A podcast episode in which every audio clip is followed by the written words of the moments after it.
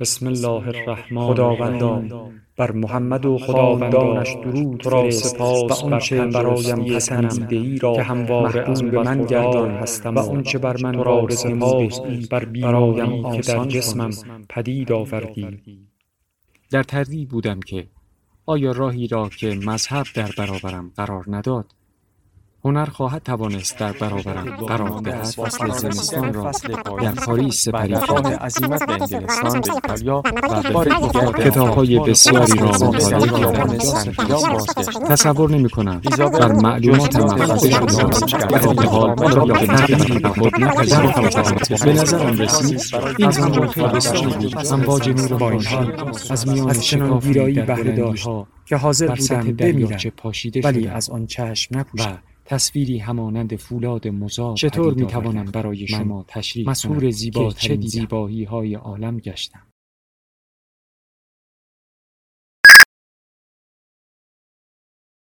کتابشنو رسانه ای برای شنیدن کتاب. بسم الله الرحمن الرحیم.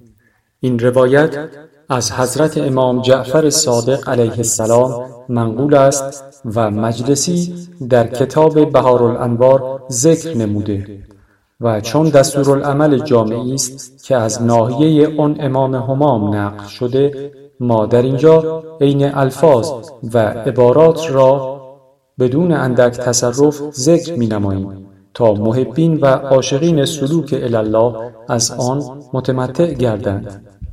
و اما روایت. می‌گویم من به خط شیخ ما بهاءالدین آمدی قدس الله روحه چیزی را بدین عبارت یافتم. شیخ شمس الدین محمد ابن مکی گفت من نقل می کنم از خط شیخ احمد فراهانی رحمت الله از عنوان بصری و وی پیرمردی فرتود بود. که از عمرش 94 سال سپری می گشت. او گفت حال من اینطور بود که به نزد مالک ابن انس رفت و آمد داشتم. چون جعفر صادق علیه السلام به مدینه آمد من به نزد او رفتم و دوست داشتم. همانطوری که از مالک تحصیل علم کرده ام از او نیز تحصیل علم نمایم. پس روزی آن حضرت به من گفت من مردی هستم مورد طلب دستگاه حکومتی. بدین مضمون که آزاد نیستم و وقتم در اختیار خودم نیست و جاسوسان و مفتشان مرا مورد نظر و تحت مراقبه دارند. و علاوه بر این من در هر ساعت از ساعات شبانه روز اوراد و اذکاری دارم که بدانها مشغولم. تو مرا از وردم و ذکرم باز مدار و علومت را که می‌خواهی از مالک بگیر و در نزد او رفت و آمد داشته باش. همچنان که سابقا حالت اینطور بود که به سوی وی رفت و آمد داشتی. پس من از این جریان غمگین گشتم و از نزد وی بیرون شدم و با خود گفتم اگر حضرت در من مقدار خیری جزئی را هم تفرس می نمود هر آینه مرا از رفت و آمد به سوی خودش و تحصیل علم از محضرش منع و ترک نمی کرد. پس داخل مسجد پس داخل مسجد رسول الله صلی الله علیه و آله شدم و بر آن حضرت سلام کردم. سپس فردای آن روز به سوی روضه برگشتم و در آنجا دو رکعت نماز گزاردم و عرض کردم ای خدا ای خدا من از تو می خواهم تا قلب جعفر را به من متمایل فرمایی و از علمش به مقداری روزی من نمایی تا بتوانم بدان به سوی راه مستقیم و استوارت راه یابم. و با حال اندوه و غصه به خانه بازگشتم. و به جهت آنکه دلم از محبت جعفر اشراق گردیده بود دیگر نزد مالک ابن انس نرفتم. بنابراین از منزلم خارج نشدم مگر برای نماز واجب که باید در مسجد با امام جماعت به جای آورم.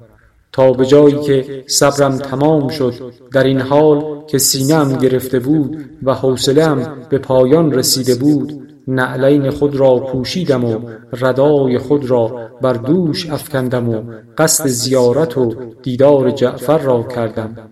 و این هنگامی بود که نماز عصر را به جا آورده بودم. پس چون به در خانه حضرت رسیدم اذن دخول خواستم برای زیارت و دیدار حضرت. در این حال خادمی از حضرت بیرون شد و گفت چه حاجت داری؟ گفتم سلام کنم بر شریف. خادم گفت او در محل نماز خویش به نماز ایستاده است. پس من مقابل در منزل حضرت نشستم. در این حال فقط به مقدار مختصری درنگ نمودم که خادمی آمد و گفت به درون بیا تو بر برکت خداوندی. من داخل شدم و بر حضرت سلام نمودم. حضرت سلام مرا پاسخ گفتند و فرمودند بنشین خداوندت بیامرزد. پس من نشستم و حضرت قدری به حال تفکر سر به زیر انداختند و سپس سر خود را بلند نمودند و گفتند کنیت چیست؟ گفتم ابو عبدالله. حضرت گفتند خداوند کنیت را ثابت گرداند و تو را موفق بدارد ای ابو عبدالله حاجتت چیست؟ من در این لحظه با خود گفتم اگر برای من از این دیدار و سلامی که بر حضرت کردم غیر از همین دعای حضرت هیچ چیز دگری نباشد هر آینه بسیار است. سپس حضرت سر خود را بلند نمود و گفت چه می‌خواهی؟ عرض کردم از خداوند مسئلت نمودم تا دلت را بر من منعطف فرماید و از علمت به من روزی کند و از خداوند امید دارم که آنچه را که درباره حضرت شریف تو درخواست نمودم به من عنایت نماید. حضرت فرمود ای ابا عبدالله علم به آموختن نیست. علم فقط نوری است که در دل کسی که خداوند تبارک و تعالی اراده هدایت او را نموده است واقع می شود پس اگر علم می خواهی باید در اولین مرحله در نزد خودت حقیقت عبودیت را بطلبی و به واسطه عمل کردن به علم طالب علم باشی و از خداوند بپرسی و استفهام نمایی تا خدایت تو را جواب دهد و بفهماند. گفتم ای شریف گفت بگو ای پدر بنده خدا ابا عبدالله. گفتم ای ابا عبدالله حقیقت عبودیت کدام است؟ گفت سه چیز است. این که بنده خدا برای خودش درباره آنچه را که خدا به وی سپرده است ملکیتی نبیند چرا که بندگان دارای ملک نمی باشند. همه اموال را مال خدا می بینند و در آنجایی که خداوند ایشان را امر نموده است که بنهند می گذارد. و اینکه بنده خدا برای خودش مصلحت اندیشی و تدبیر نکند و تمام مشغولیاتش در آن منحصر شود که خداوند او را بدان امر نموده و یا از آن نهی فرموده است. بنابراین اگر بنده خدا برای خودش ملکیتی را در آنچه که خدا به او سپرده است نبیند انفاق نمودن در آنچه خداوند تعالی بدان امر کرده بر او آسان می شود و چون بنده خدا تدبیر امور خود را به مدبرش بسپارد مصائب و مشکلات دنیا بر وی آسان می گردد و زمانی که اشتغال ورزد به آنچه را که خداوند به وی امر کرده و نهی فرموده است دیگر فراغتی از آن دو امر نمی یابد تا مجال و فرصتی برای خودنمایی و فخری نمودن با مردم پیدا نماید. پس چون خداوند بنده خود را به این سه چیز گرامی بدارد دنیا و ابلیس و خلایق بر وی سهل و آسان می گردد و دنبال دنیا به جهت زیاده اندوزی و فخریه و مباهات با مردم نمی رود و آنچه را که از جاه و جلال و منصب و مال در دست مردم می نگرد آنها را به جهت عزت و علو درجه خویشتن طلب نمی نماید و روزهای خود را به بطالت و بیهوده رها نمی کند. و این است اولین پله از نردبان تقوا. خداوند تبارک و تعالی می فرماید آن سرای آخرت را ما قرار می دهیم برای کسانی که در زمین اراده بلندمنشی ندارند و دنبال فساد نمی گردند. و تمام مراتب پیروزی و سعادت در پایان کار انحصارا برای مردمان با تقوا است.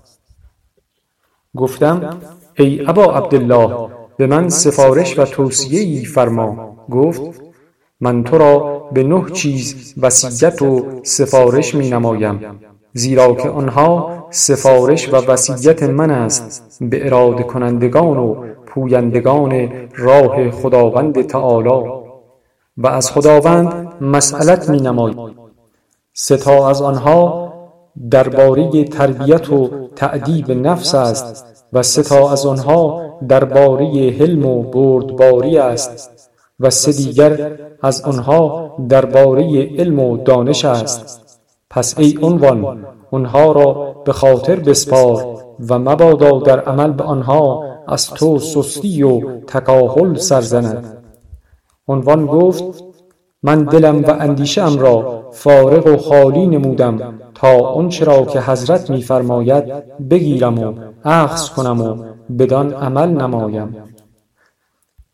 پس حضرت فرمود اما آن چیزهایی که راجع به تأدیب نفس است آن که مبادا چیزی را بخوری که بدان اشتها نداری. چرا که در انسان ایجاد حماقت و نادانی می کند و چیزی مخور مگر آنگاه که گرسنه باشی و چون خواستی چیزی بخوری از حلال بخور و چون خواستی چیزی خوری از حلال بخور و نام خدا را ببر و به خاطر آور حدیث رسول اکرم صلی الله علیه و آله را که فرمود هیچ وقت آدمی ظرفی را بدتر از شکمش پر نکرده است. بناء علی هذا بناء علی هذا اگر به قدری گرسنه شد که ناچار از تناول غذا گردید پس به مقدار ثلث شکم خود را برای طعامش بگذارد و ثلث آن را برای آبش و ثلث آن را برای نفس. و اما آن سه چیزی که راجع به بردباری و صبر است. پس کسی که به تو بگوید اگر یک کلمه بگویی ده تا میشنوی به او بگو. اگر ده کلمه بگویی یکی هم نمیشنوی. و کسی که تو را شتم و سب کند و ناسزا گوید به وی بگو. اگر در آنچه می‌گویی راست می‌گویی من از خدا می‌خواهم تا از من درگذرد. و اگر در آنچه می‌گویی دروغ می‌گویی پس من از خدا می‌خواهم تا از تو درگذرد.